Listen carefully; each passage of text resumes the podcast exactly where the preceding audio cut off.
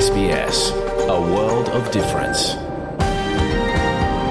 You're with NITV Radio, on mobile, online, and on radio. We acknowledge the traditional owners of the land NITV Radio broadcasts from, the Cammeraygal people and their elders past and present. We also acknowledge all Aboriginal and Torres Strait Islander tribes and clans we broadcast to, from the mountains to the plains, from the desert to the sea, from fresh water to salt water.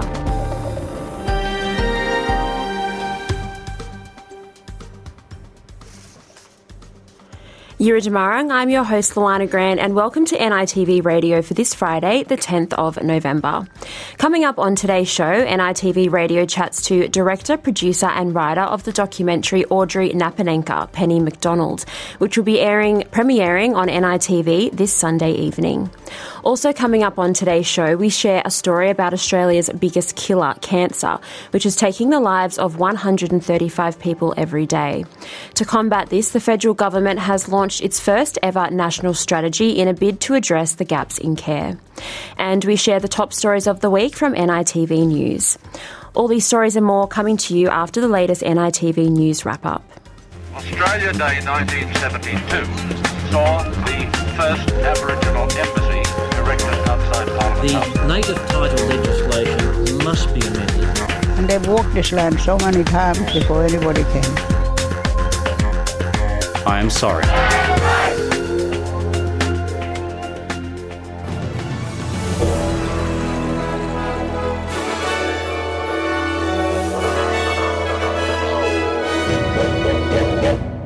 The Australian government is set to invest in an Indigenous led research into domestic and family violence as part of a national strategy to end violence against First Nations women and children. The funding will be used to create a data set that will provide a national picture of First Nations women and children, as well as culturally sensitive data collection and reporting practices. Ms. Rishworth says an improved evidence framework will also allow the government to better track the progress of the initiative.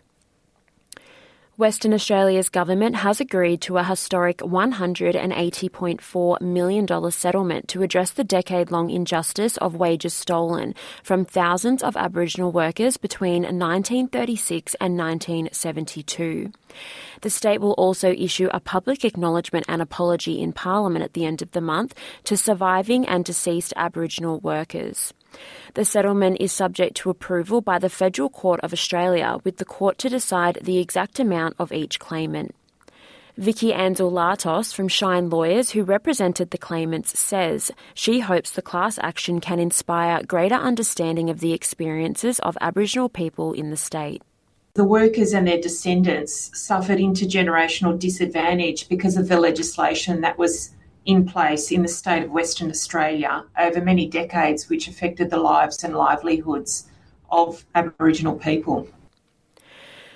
A remote Indigenous community in Western Australia is renewing its calls for the state government to improve the quality of local drinking water, linking poor health to the water quality. Nitrate levels have been high for a number of years in the Goldfields region of Laverton.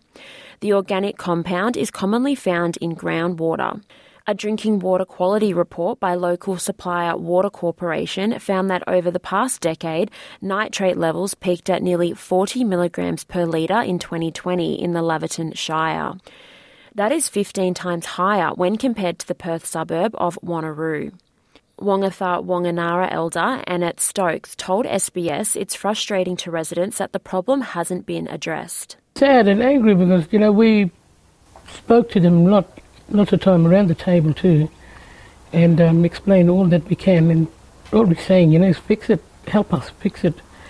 And um, with our elders and even our people, you know, young people and all, you know, they coming up and having kidney problems, and it's a terrible thing.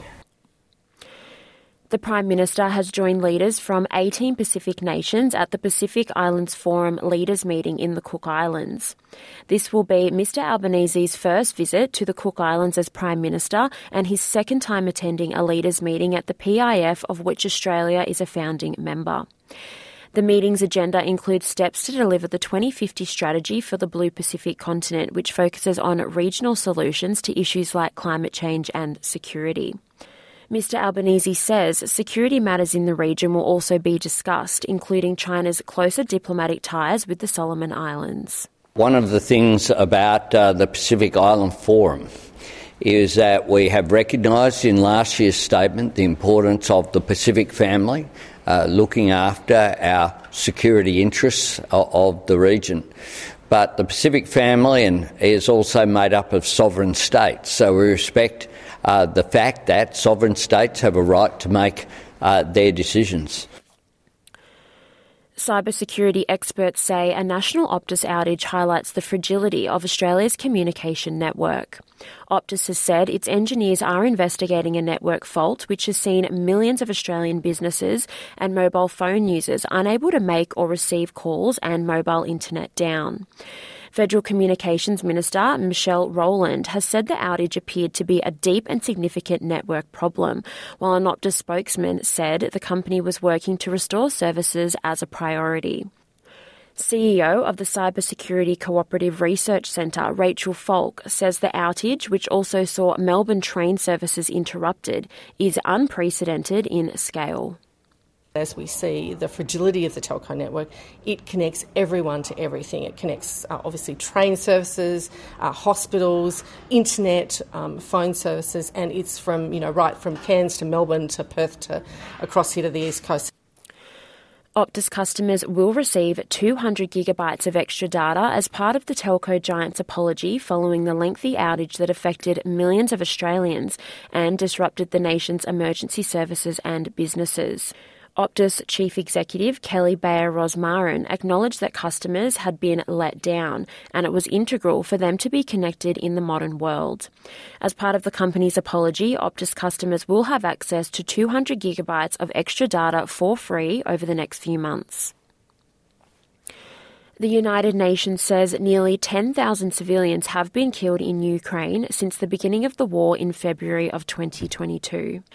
Assistant Secretary General Miroslav Jenka briefed the Security Council on the ongoing effects on the civilian population.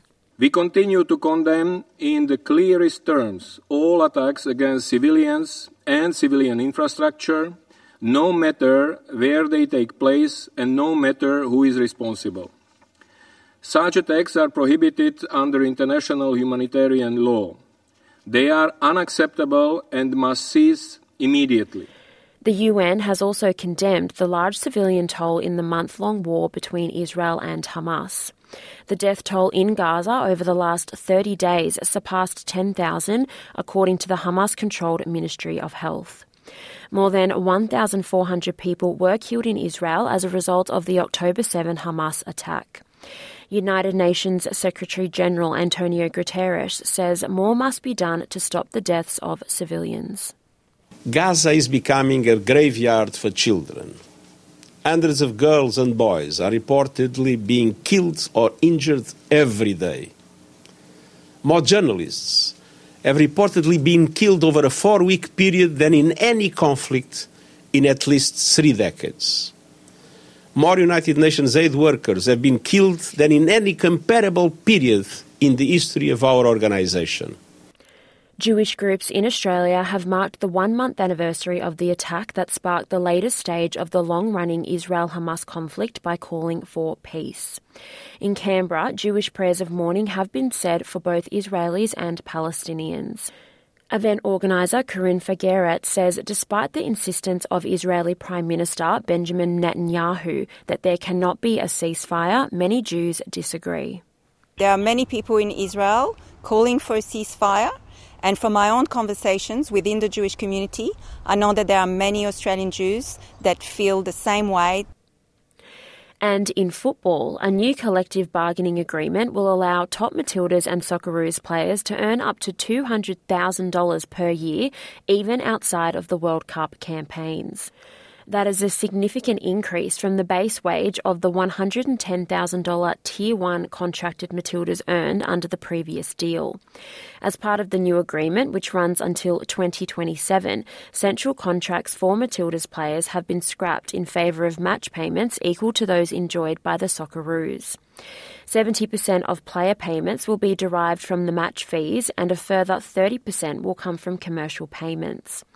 Carers for the children of players up to the age of four rather than two will be given accommodation as part of a deal FA Chief Executive James Johnson described as globally unique.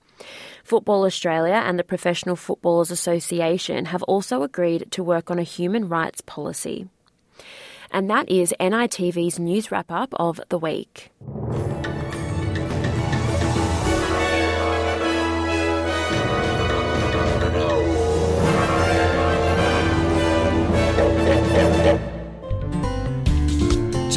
Conversation on radio, online, and mobile.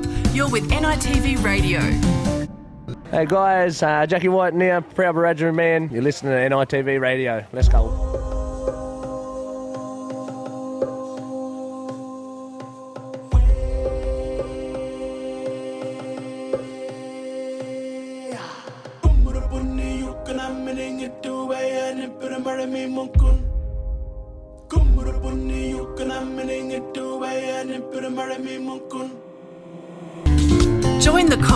On radio, online, and mobile. You're with NITV Radio. Welcome back. I'm your host, Luana Grant, and you're listening to NITV Radio. Still to come on the show, I chat to the director, producer, and writer of the documentary, Audrey Napanangka, Penny McDonald, which will be premiering on NITV this Sunday. And we share a story about Australia's biggest killer, cancer, which is taking the lives of 135 people every day. As the federal government launches its first ever national strategy in a bid to address the gaps in care. But first, we share some of the top stories of the week from NITV. ITV News.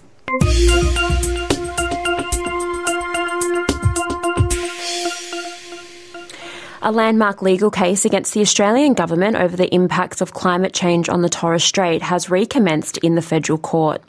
Two elders from the region have travelled to Naarm, Melbourne, as they continue their campaign to sue the Commonwealth for failing to prevent climate change, which they say is destroying their homelands.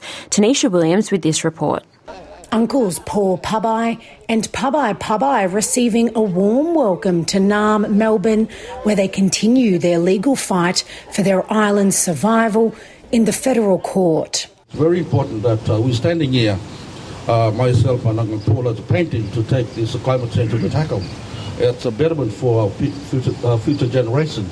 They filed the case against the Australian government in 2021 after decades of watching rising sea levels take over their homelands in the Torres Strait. In June this year, the court travelled to Boigu, Saibai, and Badu Islands to hear on country evidence from traditional owners before the next phase of hearings in Melbourne. Where will, where will we go from? Yeah, our islands will go underwater. But this is why it is important for us to keep knocking on the government's door. Let them hear from us the needs, what our needs are. Over the next few weeks, the court will hear evidence from climate science experts on the impacts of climate change and rising sea levels in the Torres Strait. Australia's contribution to global greenhouse gas emissions will also be examined. This case is not simply a, a case to be adjudicated at the court. It is a deeply, deeply moral issue. And we hope and pray that it can be judged as a moral question. Almost 9,000 people live in the Torres Strait, and there are more than 200 islands between Cape York Peninsula and Papua New Guinea. But only 17 are inhabited, with some as little as a metre above sea level.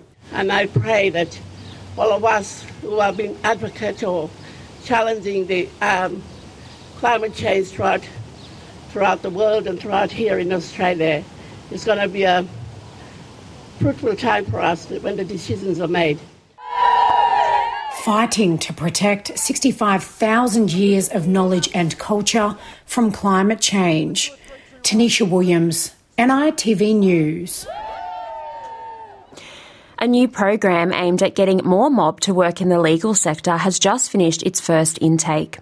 18 First Nations students have graduated, with, with all of them receiving nationally accredited qualifications to pursue careers in the field. Ricky Kirby with this report. Bundjalung and Wiradjuri woman Simone Roberts is a client support officer at Legal Aid New South Wales. She's one of 18 graduates of a new program to increase the number of Aboriginal people working in the law sector. It was a really good experience, very positive, very supported, um, and very challenging. But overall, I think it was a fantastic program. It's called the Aboriginal Legal Career Pathways Program and is a partnership between Legal Aid New South Wales, TAFE New South Wales, and Macquarie University. Students complete a legal services qualification at TAFE New South Wales while working at Legal Aid New South Wales. Uh, after graduating, participants can choose to do a graduate certificate of law through Macquarie University. They can also do a Juris Doctor degree, uh, all of which are fully funded by a scholarship from Macquarie University Law School within the month, we would spend three weeks at Legal Aid working in our roles. My role was Client Support Officer, and we would spend one week at Study Block at TAFE. Latest research from the Law Society Journal suggests that less than 1% of solicitors in Australia identify as First Nations. 23% of Legal Aid's clients are Aboriginal and Torres Strait Islander, so improving the representation in the sector will ensure the best outcomes for Aboriginal people. Simone is now planning to continue through the program pathway to become a solicitor. As an Aboriginal woman growing up in an Aboriginal community, I saw a lot of my people go through the justice system, and I thought, well, you know, I think it's it's only fair that everyone um, learns about their legal rights, and if I can make a difference, then I'm more than happy to do so. The opportunity is open again to applicants next year. We are planning another intake next year. We don't have a set date yet, but anybody who is interested in the program can keep an eye out on our website for updates. I would absolutely recommend, um, and I hope that I inspire the next generation of Indigenous and Aboriginal and Torres Strait Islander um, people to do the program. Ricky Kirby, NITV News. A Perth business has teamed up with one of WA's best First Nations cricketers to launch a custom cricket kit featuring Aboriginal artwork. It's hoped the kit will inspire more Indigenous young people to take up the game. Kieran Cox has more. WA's Indigenous cricket captain Bevan Bennell sports a unique set of gear. He's created the Budia kit, meaning boss in Noongar language. It features artwork from Bevan's sister-in-law. Because obviously when you're out there and you're holding the bat, you know, you want to you want to show the bowler who's boss. And yeah, if you can get on top, you know, and hit hundred, you feel like a boss, you know. The 27 year old plays A grade cricket in the remote Goldfields region of southeast WA. It's his first season playing with the custom kit. Go out and play against them and seeing them use my kind of kit, you know, like it's oh, it's I can't say I've ever dreamt of it, but um, yeah, no, it's huge. It's all you know, where makes makes me pretty proud of what I'm doing, and uh, yeah, hopefully get a few more guys wearing it. The company Bevan partners with supplies sporting gear to more than 60 clubs in Western Australia and aims to make it more affordable for younger kids walking in Bevan's footsteps. A lot of young kids will look at this and they will obviously you know, see this art coming onto the actual gear, on actual gear, will definitely inspire them to, to obviously, yes, buy the gear, but at the same time, utilize the gear, use it on the cricket field, and inspire other people as well to, to join the cricket. A cricket academy for Indigenous kids in the Goldfields region is a part of the plan. Hopefully, they see see the kit, you know, feel a bit more comfortable coming down and giving it a crack because you know that's what it's all about celebrating the balance between sport and culture. Karen Cox, NITV News. The first Aboriginal woman to run a cattle station in Australia is preparing to retire. Bidjara woman Keelen Mailman has been managing a property near Charleville, West, Western Queensland for almost 30 years.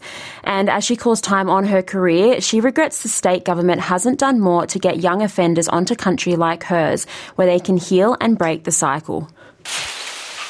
Keelen Mailman is a mother, grandmother, and an author.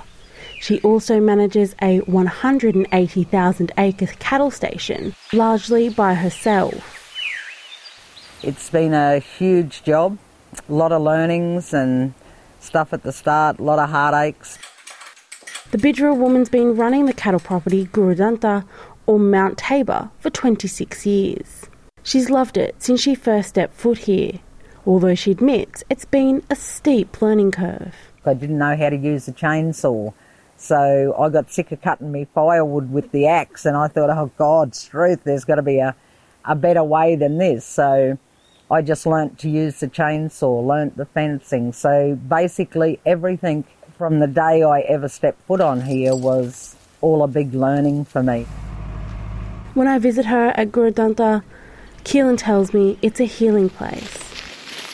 She feels the responsibility of looking after it, but also being the first Aboriginal woman to run a cattle station. I had elders that said to me I was keeper of country, keeper of knowledge, and that means a lot. It's clear Keelen is a woman who cares for others, be it her children, her ancestors, or even unborn future generations, by protecting country.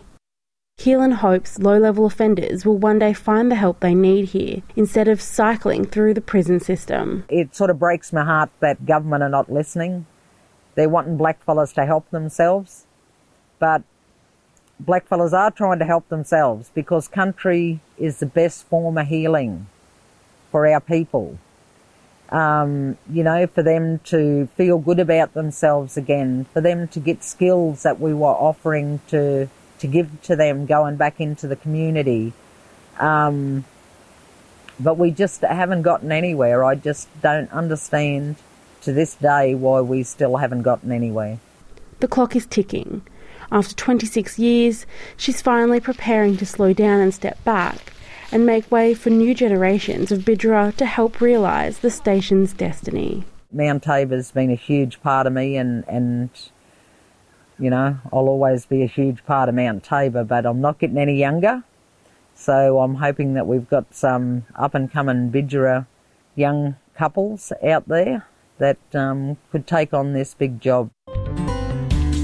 Join the conversation on radio, online, and mobile. You're with NITV Radio. Welcome back. I'm your host, Luana Grant. Still to come, I chat to Penny McDonald, the director, producer, and writer of the documentary Audrey Napanangka, premiering this Sunday on NITV. But first, cancer is Australia's biggest killer, taking the lives of 135 people every single day. To combat this, the federal government has launched its first ever national strategy to bid in a bid to, to address the gaps in care.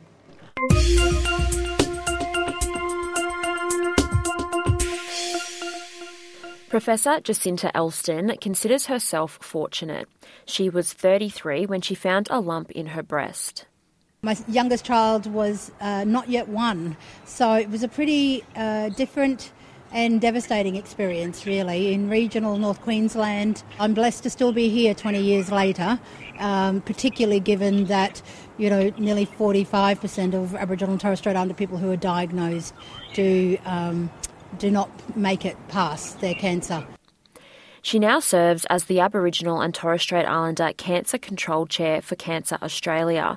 Drawing from her experiences, she's helped Cancer Australia develop the country's first national cancer plan. The plan covers all cancer types with a key focus on First Nations people. Cancer is like a dark cloud hanging over our mob. Every day, five of us are diagnosed with the disease. We're more likely to be diagnosed with cancer than non Indigenous Australians. But the good news is we have a plan to help turn this around. The Australian Cancer Plan is a new step in the right direction for our mob's fight against cancer. Launched in Melbourne, the 10 year strategy seeks to improve outcomes. Along with achieving equity for First Nations people, the plan aims to maximise cancer prevention and early detection, ensure better consumer experiences, and transform the delivery of care. CEO of Cancer Australia, Professor Dorothy Keefe, says there needs to be streamlined access to treatment. We need to focus on uh, making sure that, that we do the things we already know how to do properly um, and that we don't put roadblocks in the way of smooth care. The issue of access to adequate cancer treatment remains especially difficult for those living in rural and remote areas. Associate Professor Craig Underhill serves as Cancer Services Director at the Albury Wodonga Regional Cancer Centre. He says outcomes for cancer patients are markedly worse in the regions. Our cancer outcomes in metropolitan Australia are amongst the best in the world. But once you go into remote uh, Australia, regional Australia, in general, the outcomes are about 10% worse. He says there could be a number of reasons for this, but he often finds patients are hesitant to pursue treatment options that would require them heading to major cities for care. We don't know why it is. Is it just the geography? Is it lack of access to services? Or is there a socio-economic overlay as well? Um, but uh, I know as a, someone who works in regional Australia, um, anecdotally, I see all the time uh, people make decisions not to uh, access care if the care has to a particular specialty uh, treatment that is only available in metropolitan Australia. With more than 164,000 Australians estimated to be diagnosed this year, the government says the strategy is not only about improving survival rates. Health Minister Mark Butler says they want to foster a better healthcare system that is easy to navigate. This plan is directed at making sure that not only the outcomes, the survival rates, are as good as we possibly can get given the available technology and treatments nowadays, but also that the experience, the ability to navigate a complex healthcare system is as good as it possibly can be. That story was by Sam Dover and Francesca Donuccio for SBS News. We'll be back with more after the break. Conversation on radio, online, and mobile. You're with NITV Radio. NITV Radio, Monday, Wednesday, Friday at 1pm or anytime online. Nico Hines here, Rudgery Mob. You listen to NITV Radio. Welcome back. You're with NITV Radio. This Sunday evening at 8:30 p.m., NITV will premiere its latest commission feature-length documentary Audrey Napanangka. Filmed over the course of 10 years, the intimate documentary tells the story of Warlpiri matriarch Audrey Napanangka and her Sicilian partner Santo as they navigate through colonial systems to keep the children they care for together in the Central Australian desert. The documentary showcases a heartwarming story about the power of kinship and family. Recently, I caught up with director, producer, and writer of the documentary, Penny McDonald, who has known Audrey for 40 years and chats to me about their friendship, the making of the documentary, and some of the intimate moments shared by Audrey and her family.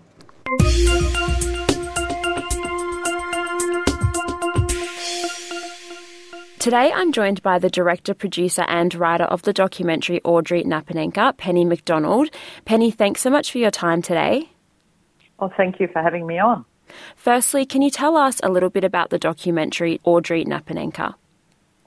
Yes, well, it's a documentary about Audrey, as the name says, who's a good friend of mine, and I decided to turn the camera on her because she's just such an uh, amazing woman, and it's just it'll surprise audiences because it's a little different to what they might expect um, in a documentary about a person like Audrey. So it's, it's, I hope it's a catalyst for conversations. And as you mentioned, you and Audrey have a beautiful friendship. You've known each other for over, I think, over 40 years. Uh, correct me if I'm wrong. Um, where did you first meet? And can you tell us a little bit about your friendship over the years? Yeah, sure. We met when uh, we were both young and as Audrey says, she was skinny, um, back in, in Lajamanu, which is a community in the middle of Australia at the top of the Tanami Desert. It's northwest of Mparntwe, Alice Springs, where we both live now. So I met Audrey there. Um, I was there working as a teacher, um, and also I was make, beginning to make films. And Audrey was operating the um, radio, uh, the radio telephone. So to ring people, you had to go through Audrey, and I was I'd gone there, like most of my family was in um, New South Wales at that point, and so I was often using the phone. And Audrey was always there, and she was a bubbly personality, and we just got to know each other. And then later on, I left there. I left there to pursue my film career, and she left there for various reasons, and ended up in Alice Springs not that long after I left the community, a couple, uh, um, probably a year or so later. And then she, as an artist, she's a practicing artist, and um, she would come to Sydney and um, and we'd catch up when she was in Sydney. She'd come to visit my house several times and meet my children, and and we also began to um, make films together. Like, um, yeah, Audrey is brave and um, I was in Alice Springs doing a, a film with Erica Glynn, who's a well-known filmmaker, and um, we needed somebody to to act in it. And I thought, well, who'd do that? There weren't many First Nations actors in around here at that time, and I thought, oh, Audrey'd have a go at it, which she did. And from that, after that, she had lots of small parts in many different films and TV series to this day. And where did the idea come from to make this documentary, and why did you want to create it? Well, I just, um, because I've known Audrey for a long time, I just saw her as a very resilient person and I admired the way she is because I, I've been living in Alice Springs for 20 years and I just saw what was happening with Audrey sometimes with, say, um, institutions and systems and things like that, like the health department or the schools and and she was always bringing up children and sometimes there were challenges and I just saw how she dealt with those. And I sometimes thought, wow, Audrey, you're so resilient. Like you bounce back with a spring in your step and tell me a joke, and yet these terrible things are happening around you and within your family. And um, I just really admired that. And I thought, people need to know about people like Audrey. Like I think, you know, everyone's got an interesting story in their in their lives. I truly believe that. But Audrey um, I thought was particularly interesting. Also because she's married to a Sicilian, so it was that cross cultural relationship as well, and um, her interactions with lots of Warlpiri people, but also non-Warlpiri people, like people that come to Alice Springs, for example, doctors, nurses, and so on. She'll take them out on cultural trips, or when tourists come to town, sometimes they come to her house to buy paintings and that type of thing.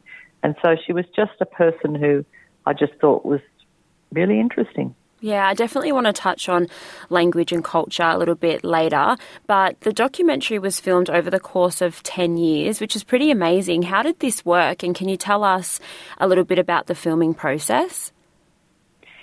Sure. Um, well, you know, I initially did some filming and um, and then of the young children when they were quite young with Audrey and Audrey talking a bit about her life and then we were trying to get funding. You know, we got some development funding, and then we film a bit more, and then we get a bit more funding and film a bit more.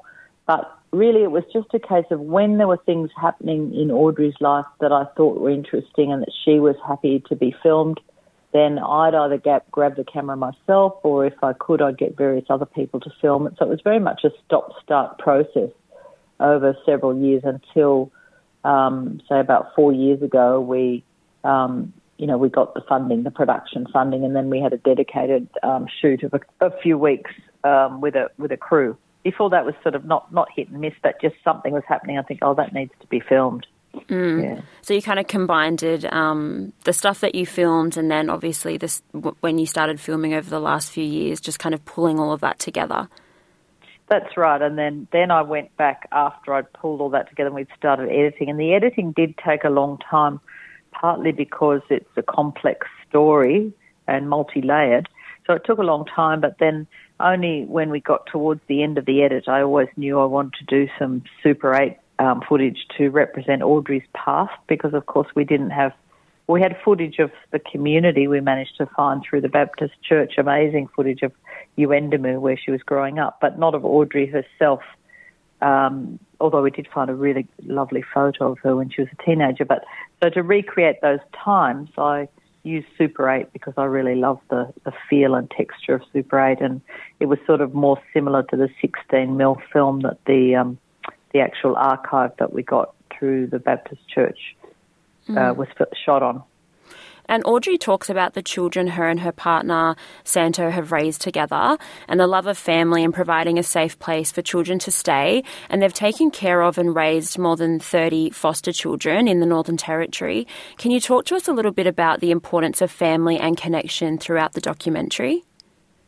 Yes, and I'll just say they're not actually foster children. They're not officially fostered in that sense. They're mm-hmm. children that are part of Audrey's family and sometimes they might have them for a short time, like for a year or for several months, while um, while the family might be going through a difficult time and, and needs some help. And they so they've provided a place where children, you know, have food and shelter and they get them to school and that sort of thing for, for many years and for many children.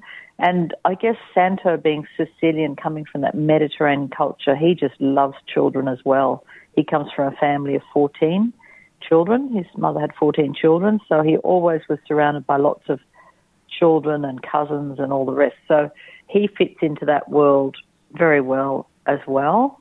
And but Audrey takes the um, this role of helping children very seriously. In the documentary, she's part of a group of grandmothers that go to Canberra to protest about child removals. When I first met Audrey, which you know she would have been um, know, 25 or something like that, she was already looking after children that that were family.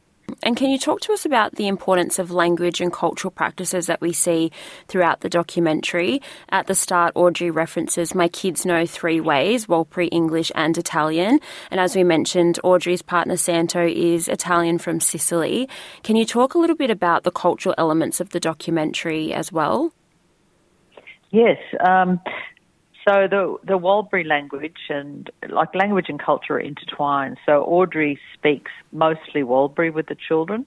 Um, they speak English as well, but she generally in the in the home she's speaking Warlpiri with the children, and of course when when they go out on country um, song, dance, all of that is um, is in Warlpiri, um, and the children um, all speak Warlpiri and understand Warlpiri as well because um, other other people visit the house all the time. You know, family that extended family that live out of town, they come and stay there or visit there, or people that live around town. So the language is just so important, and that's partly why Audrey is so adamant about um, you know children being with their family because if you're removed, you generally lose your language, and with your language, you lose your culture. Mm. And the doco touches on very real and important and very tough topics. Audrey opens up and shares a very sad and traumatic time in her life uh, that happened to her when she was a teenager. I obviously don't want to give um, you know too much away for the audience that's listening, but can you just talk a little bit about what that was like for Audrey to relive and I guess open up and share and be so vulnerable about uh, that time in her life? Well, it, it was very sensitive, and um, you know, I, I I didn't film anything with Audrey that she wasn't happy to to film, but I was aware that we were opening up um, something from Audrey's past that was a very sad time. But in that, there's also a healing to some degree as well because other family were able to come around and um, provide support because some people didn't know that had happened because they're younger than Audrey. Mm-hmm. Um, so, you know, it, it's difficult to open these things up, but if one is sensitive about it and caring, which I do care about Audrey, then then it's done in a in a delicate way.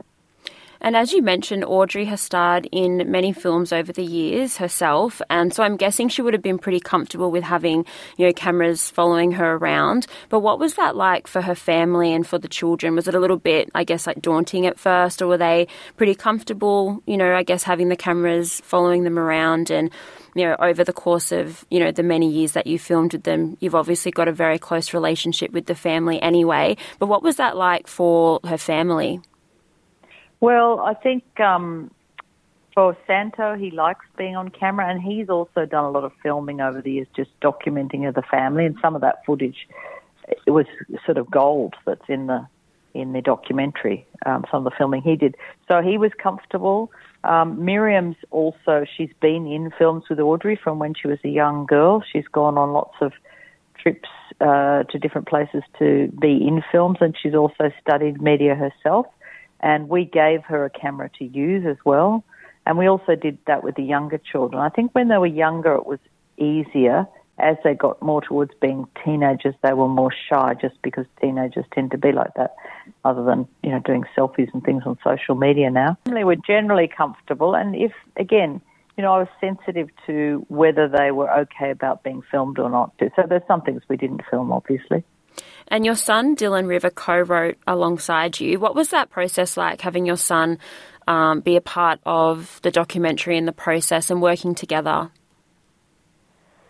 It was actually terrific, and I feel very um, blessed that he was happy to work with me. Mainly, um, the writing was more in the editing phase of the documentary and pulling it together, and he was very um, patient with the number of um, edits, you know, the, the, the changes over time. And, um, you know, he's, he's a skilled storyteller and documentary maker, and it was great to work with him because when you, you know someone really well, um, you can do things in shorthand in a way. You know, you can get together quickly and sort of informally away in a way and, and look over things and discuss things and, and have ideas the way forward. But you know, the documentary wouldn't be what it is without Dylan's involvement or without anybody's involvement, all the people involved, really. Audrey Napanangka has screened at many film festivals last year, such as Cinefest Oz, the Adelaide Film Festival, Sydney Film Festival, Melbourne and Brisbane International Film Festivals, and has won Best Social Documentary at Beyond Borders International Documentary Festival, and was also a finalist at Sydney Film Festival and the Australian Directors Guild Awards. That's really amazing. What was that like, um, and how was it received by audiences as well? Well, the audience, we also had a small cinema run, so the audiences were great. And Audrey and I travelled around um, to various places in June this year, and it was really great to be there with Audrey, with the audience, because everybody wanted to meet Audrey after watching it and ask questions, and she was very generous with her energy and, you know, and um, very happy to, to meet people and talk to them. And um, as far as when it went to, shown in Greece, that was amazing because I had no idea how it would go with an audience that wasn't Australian because it's a very Australian story. But uh, it won the jury prize, but also the audience just, you know, responded to it really well again with lots of questions. And finally, I want to touch on the impact and call to action. Uh, Audrey Napanangka is an authentic depiction of life in Central Australia, and this is a documentary for change as much as it is a personal story. And I believe you're working on an impact and education campaign and a commitment to making change. Can you just tell us a little bit about that? Yes, I mean the areas that we really um, want to see um, change is, is support for young people and for families. First Nations families and um, to support Indigenous led models of support. So, um, you know, that's really important too. So, if we've, we've hooked up with CAYLUS, Central Australian Youth Link Up Service, which has been around for a long time and works in remote communities with um, young people that have substance abuse issues, but as well does more um, preventative strategies by providing activities for them. And um, we're working also with um, jailing is failing because the incarceration rate of um, First Nations is so high and it shouldn't be. It'd be great to see it reversing. Um, so we're still working with those organisations in going forward and hoping to raise some more funds. The other thing is we have a study guide that will come out um, with the documentary, and so we're hoping that the documentary will be shown in schools and universities as discussion starter for conversation. I mean, it's more important now than ever that um, that people get an insight into a life such as Audrey's and how complex it is. Because I think most people don't really have any idea of how somebody like Audrey and her family um, navigate the world. And I mean, documentary is a great medium because you pull back the curtain, so you enter into a life that you other, otherwise wouldn't have the opportunity to, to engage with. Yeah, definitely. Well, Penny, thank you so much for joining me today on NITV Radio. Thank you very much. My pleasure. Visit sbs.com.au slash NITV radio.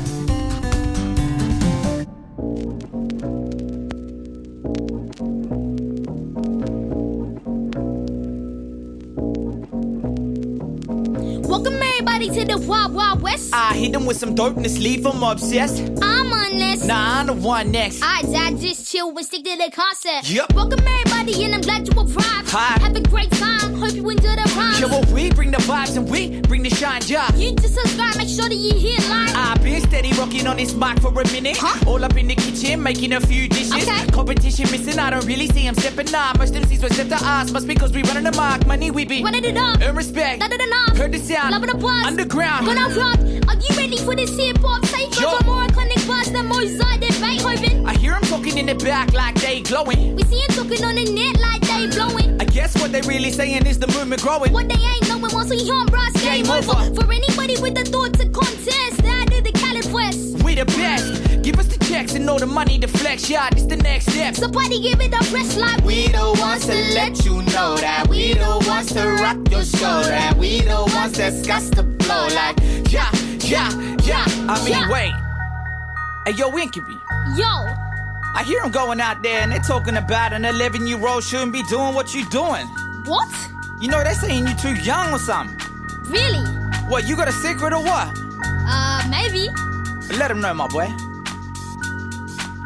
Well, here's something I like him to disprove. I'm a translucent mutant that's moving through human suits. Like Benjamin Button, I was born age 97, it's been Somebody call up the reverend. This kid's a weapon, a mass destruction bullet with some butterfly wings. Where they smashing pumpkins, we crash your function and leave you with cash reduction. So when we blowing up, don't call it no gas combustion. Dodging mask corruption, this boy bringing in breaking Whoa. news. Hey, this true, too late to lose. I'm a race to proof. We we supposed to be saying truth. The-